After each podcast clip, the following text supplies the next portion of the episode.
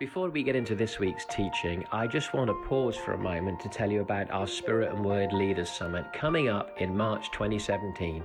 Dr. Sharon Stone is going to be with us, incredible prophetic minister with great insight. Mark Stevens will be leading worship, there'll be other guest speakers and myself, and we'll have 24 hours from a lunchtime on a Tuesday to lunchtime on Wednesday to grow as leaders. We want to build incredible, spirit filled churches that are growing and changing and transforming their communities. If that excites and interests you, come along to be with us. Bring your team and let's grow as leaders. Go to revivechurch.co.uk to find out more and to book in. We are on a series of favor and outpouring. This is a year of favor and outpouring. Anyone who can grab hold of it. Favor and outpouring is there for you. All you have to do is believe in Jesus. It's simple, and yet we make it so complicated. We just have to believe in Jesus. Because what did Jesus say? Jesus said, If you believe in me, I will go to my Father, and my Father will send the Holy Spirit and will cause an outpouring on your life. An outpouring, and an anointing of the Holy Spirit. What's anointing? It's favor. What's anointing? It's outpouring. If you want the outpouring and favor of God in your life, you believe in Jesus and the Holy Spirit overflows. Ha. And something I've been looking at really recently is it's not just Christ in me. Ha. It's there in the, in the Gospels all the time, and I missed it. It says the Holy Spirit was in them and among them. And we understand it. We haven't necessarily worked it. Well, Christ is in us, meaning the anointed one is in us. But actually, the Holy Spirit doesn't just want to be in you. The Holy Spirit wants to be among us. His presence wants to be among us. We want to be able to walk into a room and His presence is not just in me, but it's wherever I go, just flowing out. And it's like He's on me and He's in me. I'm in Him, He's in me, I'm in Him, He is in me. It's all mashed up, can't work out which is which, but I know God is here and I love His presence. So if you want to turn with me to 1 Samuel 16, I want to show you a bit about the anointing and, of course, make it a bit more complicated and then just go back to, yes, it's just all about Jesus. It's all simple. Because preachers like to do that, don't they? Anyway, so 1 Samuel 16, one of the people who has the most favor on his life in the Bible is King David. He has the title, well, no, Jesus has the title of the son of David. The audacity of that title. But there is a human being who lived, who wasn't God. And yet Jesus says, you know what? I'm going to call, well, Father's going to call Jesus the son of David. I mean, what favor is that? So I want to look a little bit about uh, David and how you attain favor and how you stop favor and outpouring in your life, which is very important. So we pick up the story in 1 Samuel 16, and uh, for background, Samuel is kind of like the celeb of the day. He is the go-to man. He's like sees signs and wonders. Everyone knows about Samuel. It's it's like there's the king. Well, was, there wasn't a king. Yes, there was the king.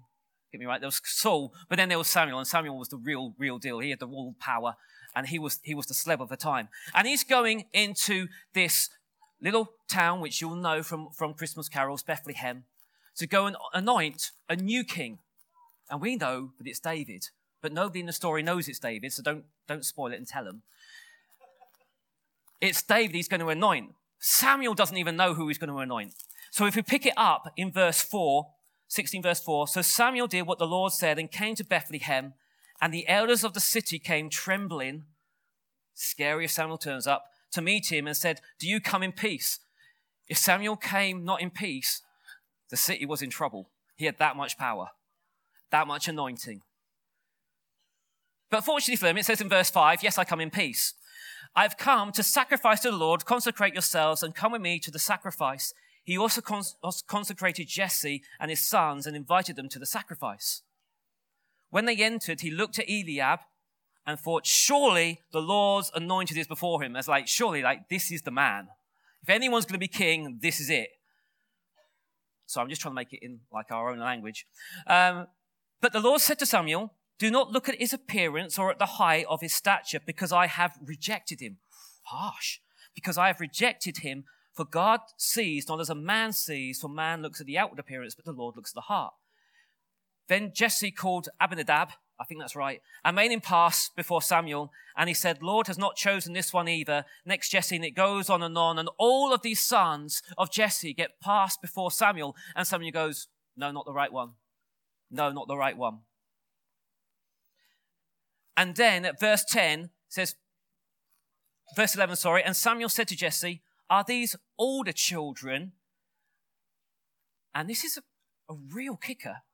And he said, There remains yet the youngest, and behold, he is tending the sheep. There is a younger one who I have not bothered to invite to this feast. Samuel, big cheese of the day, big dude of the day, you want to meet Samuel and you want all your children to meet Samuel. And yet somehow Jesse has overlooked David for this once in a lifetime opportunity. Why is that?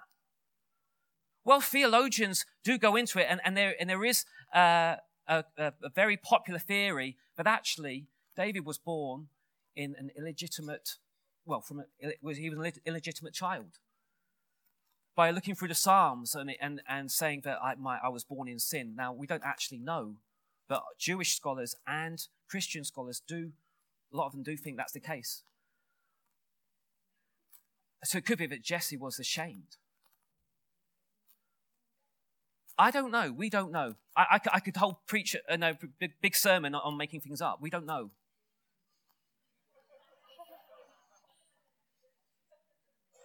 But I do know this he was overlooked and forgotten. What happens next? And he said, There remains yet the youngest, and behold, he is tending the sheep. Then Samuel said to Jesse, Send and bring him, for we will not sit down until he comes here. We will not sit down to this feast until who? The guest of honor comes. Who is this feast in honor of? We know, we know the end of the story. It's David. And yet the king leaders and his own family have not bothered to invite him or do not think he's valuable or not even given him a thought.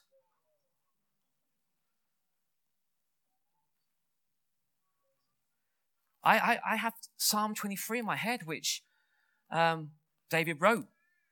And he says, uh, he says, and you prepare a table for me in the presence of my enemies.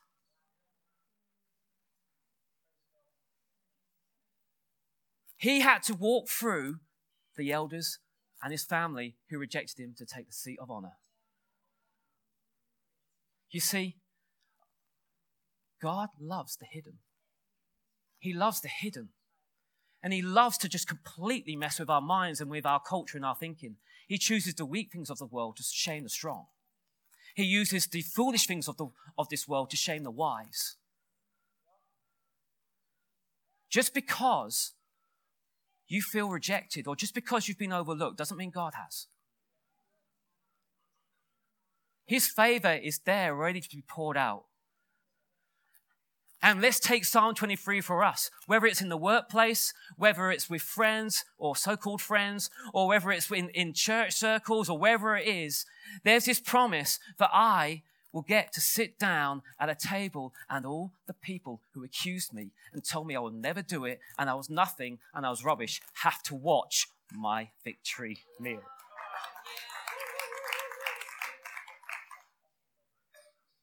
God anoints the hidden. I've got a prophetic word for this, uh, for this year, for this church, and I, I gave it in Cottingham, and it basically says this that this year we will see the people we have written off do amazing miracles and see amazing things for God. People will amaze us. The ones we think could never see a miracle are going to see miracles. People who we think we could never transform uh, a family and transform a life and, bring people into the kingdom will see the favor of God poured upon their life and we will see the fruit. People we, we regard as, as I call them, Fruity Loops fruitcakes are going to shame us all. People we think don't deserve the favor of God, even though that's not again, you know, we, we say they do because of our theology, but really we think no, they don't. if we're honest. We'll see the favor of God poured out in their life and see miracles and favor in workplaces, in homes, in streets, in schools, wherever they are. It's the year of the Lord's favor. It's the year of the Lord's favor. Jesus, who did he go to? He proclaimed the year of the Lord's favor. Then who did he go to? He went to the notorious sinners. He, he, he left. He left the established, what was then church behind. And he went and found a tax collector and said, I'm having you. Because God just loves to mess with our minds. Because it's not about us, it's all about him. We're just clay vessels. And what he wants to be able to do is put his glory in us and just through our weakness show his amazingness. Anyway, I'm getting off point, sorry. So, what happens next? So he sent and brought him in. Now he was ruddy with beautiful eyes. This is David, so he was handsome. And the Lord said, Arise, anoint him, for this is he. Then Samuel took the horn of oil and anointed him in the midst of his brothers. And the Spirit of the Lord came mightily upon David from that day forward. What from? As soon as the anointing was poured on his head. For you, as soon as you believed in Jesus, he goes to the Father in heaven, pour out the anointing, pour out the anointing. You have all the power you need from when? For when you first believe. You don't need to go to Bible school. You don't need to be a Christian 10 years. David had it from day one. You have it from day one too. But let's just follow the story because this is interesting. Now the Spirit of the Lord departed from Saul, and an evil spirit from the Lord terrorized him. Saul's servants then said to him, Behold, now an evil spirit from God is terrorizing you. Let our Lord now command you, servants who are before him, let them seek a man who is a skillful player on the harp. And it shall come about when the evil spirit from God is on you, that he shall play the harp with his hand, and you will be well. So the Saul said to his servants, Provide for me now a man who can play well, and bring him to me. Then one of the young men said, Behold, I've seen a son of Jesse the Bethlehemite, who is a skilled musician, a mighty man of valor, a warrior, one prudent in speech, and a handsome man, and the Lord is with him. But this is the point I want to make. Imagine this the scene. You're David. You've just, you know, shown your brothers and the, and the elders who's who and got anointed by Samuel. You're the, now the king, G, the king cheese, whatever that is. You're the anointed king of Israel. Where do we find him? In a field, tending sheep. I don't think the family believed it that he was the king. He's been left in the field. And if you go on the story to, to, to the bit about Goliath, what, what did the sons, the other sons of Jesse turn around, his brothers, say? What are you doing shirking? Get back to the sheep. He's brought them food and still they're having to go at him. You see, the, the transformation and journey of God is different to what we think. We might get in a prayer line or we might have a prophetic word over our lives and we think, yes, everything's going to change. Everything's going to change. My life is going to be different from this time forward. That problem I had is going to disappear. That job I hate, I will no longer have it. And then you still have that job. And you pray for a tra- transformed marriage and your wife or husband's still the same person they were the day before. But you see, what was David, what was God showing David? He was saying, David, I've anointed you to be king. Go and prove it with the sheep. Go and prove it where you are. Learn to use your anointing and the power that I've given you with the sheep. And then he goes on to be in a, in a palace with, with Saul playing the harp. Go and use your anointing there. And then he has a band of ruffians and villains and other, and other renegades. And God says, go and show your anointing to be king there. He didn't go from field to palace. He had a journey where God used the journey to hone his skills. So that although he had all the power, he didn't necessarily know how to use it at that point. God wants to use you on the journey, but often we pray for God to take us away from circumstances. When actually, God says, wait a minute, I've given you all the power. Go and change your circumstances. Don't try and escape from that marriage. Go and change that marriage. Don't try and escape from that job. Go and change that job. Learn to be a king. Learn to reign and rule where you are. If you don't do that, you will never get to the next stage. He had the power to be king, but he had to learn to use it where he was.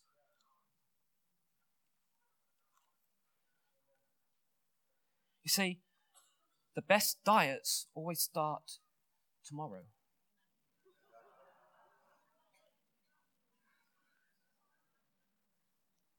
Or have you ever told this lie to yourself? When I get a new, less stressful job, then I'll start my quiet times.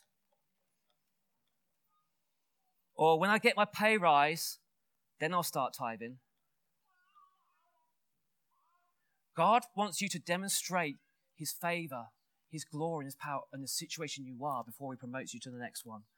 But we love to just put it on to the next day, to tomorrow, to when, well, when I'm in that position, I will pray like that. When I'm in that position, I'll give like that. When I'm in that position, I will love like that. No, you need to do it now. Otherwise, you do not qualify to get to the next stage. Don't blame your circumstances. Create the world you live in. So, on this journey, what was the next step of favor? It was from the, sh- the, the field to the palace. How did David get from the field to the palace? We've already read it. It wasn't because of his anointing. It wasn't because of the power of God on his life. What did Saul search out for? A skillful musician. Wasn't looking for a really anointed musician. He was looking for a skillful musician. Now, when the, his his aides come and find David. They say, well, he's skillful, he's handsome, he's, he's a good moral character, and God is with him. So brilliant, but we've got the skillful bit for you.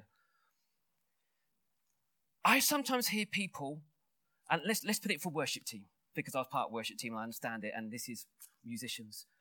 And they'll tell me they're an amazing worship leader, but God has put his glory and anointing upon their life. And I'm thinking, brilliant. And I go, well, go and show me something. And they go, well, I haven't learned to play guitar yet, and I don't really know how to sing yet or they play, play, play something and it's really technically terrible. If David wasn't a skillful musician, he'd have never got to the palace. What often stops us moving in the favor of God and the, and the anointing that He's given us is not the power, He's given us that, it's because we don't learn the skills to take it somewhere. We're not going to put anyone on the worship team who can't play an instrument or sing. You may be anointed to the cows come home, it's not happening. I hear people and, and they tell me they're anointed to preach, I'm thinking, well, that's really good, but at the moment, all you can communicate is stuff about yourself, and it's intelligible and nobody understands it. We're not going to put you on the pulpit if you don't know how to communicate. Doesn't matter how, how anointed you are. People disqualify themselves from positions not because of anointing, but because they haven't invested in practicing, haven't invested in skills. You may tell me you're going to be an amazing children's worker, but if you're not le- willing to learn how to, how to do safeguarding, you can't be part of the children's team. Don't say you'll do it when you get there. You won't have time. You see, it's not really about the skills. When, when I used to lead worship and stuff, the best times were when I had a band which knew exactly what I was doing because I'd worked with them for, for years. And when I knew the song so well, I didn't have to work out where my fingers were going. I didn't have to work out what words I was going to sing. I didn't have a sheet of music in front of me. Why? Because I had learnt my skill so well, but I didn't have to refer to that. What's that mean? I can look at God and look at the people and let the, the power of God flow. That's what you need your skills for. That's what you need your talents for. On the other side of the coin, we get, we get the other issue. We see lots of potential of budding leaders in this place who are anointed, who are skillful, and yet we can't put them in any position. Why? Because they've disqualified themselves again. How? Well, they go out on Friday nights and get hammered. Or they don't know how to speak to other people and just rude and obnoxious. obnoxious that's the word. You're very quiet.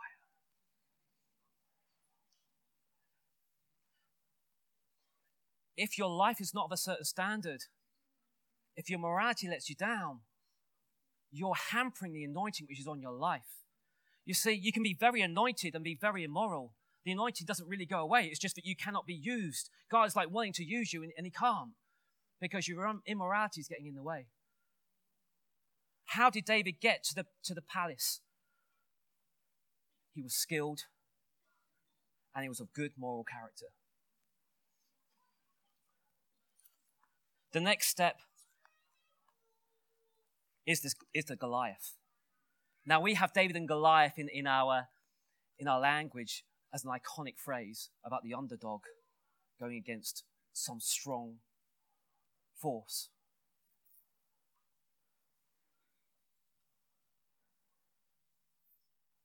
David would not have got to the next stage in his development of favor if he hadn't faced Goliath. David wouldn't have got to the next stage of his development if Goliath was another shepherd boy with a sling. It's an iconic story because Goliath was such a big target to take, such a big giant to take.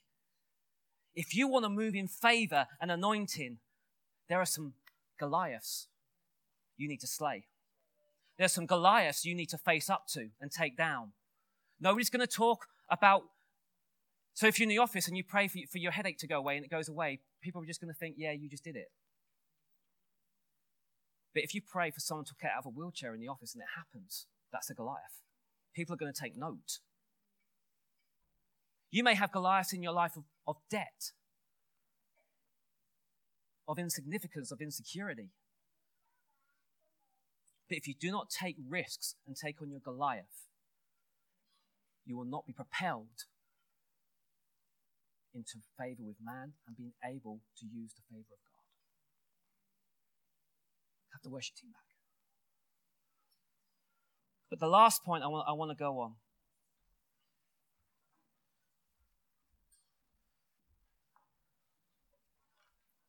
is what we finished on in the worship time. I said, what can stop you walking in your power and your anointing? It could be because you, you refuse to get on with the job right now, because you're waiting for tomorrow. It could be because you're not skilling yourself up. It could be because you're not living a moral life. It could be because you're not taking on the giants. But where does the source and favor and outpouring of the life of David start. Why was David accepted when all the other brothers were rejected? The other brothers didn't even have a chance, they didn't have the anointing. What was it? We know David loved prayer. We can tell that from the Psalms and from the tabernacle he set up. And I know many church leaders, and I've gone to conferences and they, and they they're telling you how to build churches from zero to 35,000, and some of them have done it like in 15 years. And they, and they can tell you all these amazing things you can do, but they say, but the real secret is prayer. Start of days, the real secret is prayer. Jesus will build his church. But to get back specifically to David, David was a man after God's own heart. What's that mean? means he searched for God. He longed for God above all else. I want you, Jesus. I want you, Jesus, more than I want anything else. We used to have a song, More Than Oxygen, I Need Your Love, and we used to sing it and probably not really know what it means. But the defining characteristic of David is this he was a man after God's own heart.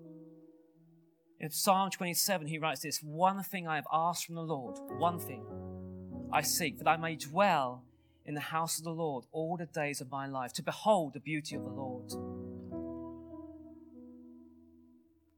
Forget the king, forget the robes, forget the, the skilled skillness, and I want to be an amazing musician. One thing I seek, it's not my fame, it's him. It's not it's not people to recognize me and value me. No, no, I, I just want to value him. Paul puts it like this in Philippians 3, verse 8 I count all things to be loss in the view of knowing Christ. I count them all rubbish, worthless, to gain Christ. And as I told you earlier, what's he talking about? He's talking about his Pharisaic upbringing, his, his bringing up in the law, the Old Testament. And yet he says, All that I count rubbish for this, knowing you, Jesus. We can often have things which replace Jesus in our life. In church circles, it can often be my vision for my ministry, my love for my ministry is bigger than my love for Jesus. Even, and we, and we, we think we're doing God's will, and really, we're just fulfilling a, a vision and dream which He gave us rather than Jesus Himself. But I count all things rubbish apart from knowing Him. For some people, it might be that they want to get a spouse. And this is the year of the Lord's favor, so they're available. The anointing of God is on you. Be blessed. There may be one or two things you need to do to acquire one, like brush your teeth and be of good moral character. But if your vision and, and longing for a husband or a wife is bigger than your longing and hungering for Jesus, you don't have that favor and that outpouring backing you up. Because one thing I seek, and it's Him. Not my fame, not my ministry, not even my family, not even relationships here. It's completely sold out to Jesus. You are everything. You complete me. You consume me. I don't care if I serve you or do anything else. If I don't have you, I have nothing. See, what is prayer? I said at the start, God anoints the hidden. What is prayer? Jesus says you close the door, you go in a room on your own, and the Father meets you. Well, what that means? His presence has come into that room, but you're hidden. And what does that word prayer in the Greek mean? It means this a divine exchange. So when you're in that field like David is, or maybe in the room in your home, and you just close all the doors and you say, It's just going to be me and you, God, nothing else. I'm turning off my phone, I'm turning off every other thing. I'm just going to concentrate, me and you, because you are everything. The Father shows up in your room, and the anointing of God is poured out in your life. You want to move in power, if you want to see things change, spend some time with Jesus. Spend some time with the.